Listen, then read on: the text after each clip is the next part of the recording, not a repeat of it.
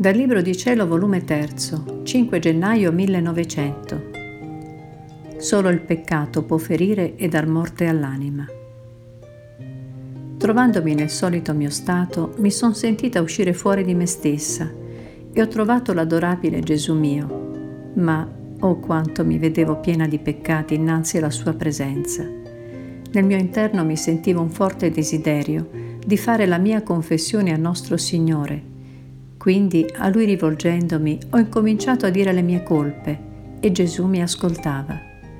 Quando ho finito di dire, rivolgendosi a me con un volto pieno di mestizia, mi ha detto, Figlia mia, il peccato è un abbraccio velenoso e mortifero all'anima, non solo, ma come pure a tutte le virtù che nell'anima si trovano, se è grave. Se poi è veniale, è un abbraccio feritore che rende l'anima debole e inferma, e insieme con essa si infermano le virtù che aveva acquistato. Che arma micidiale il peccato. Solo il peccato può ferire e dar morte all'anima.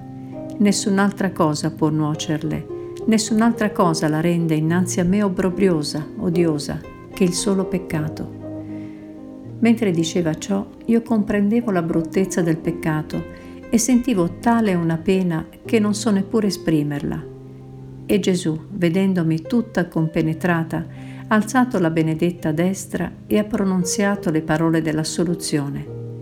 Dopo poi ha soggiunto.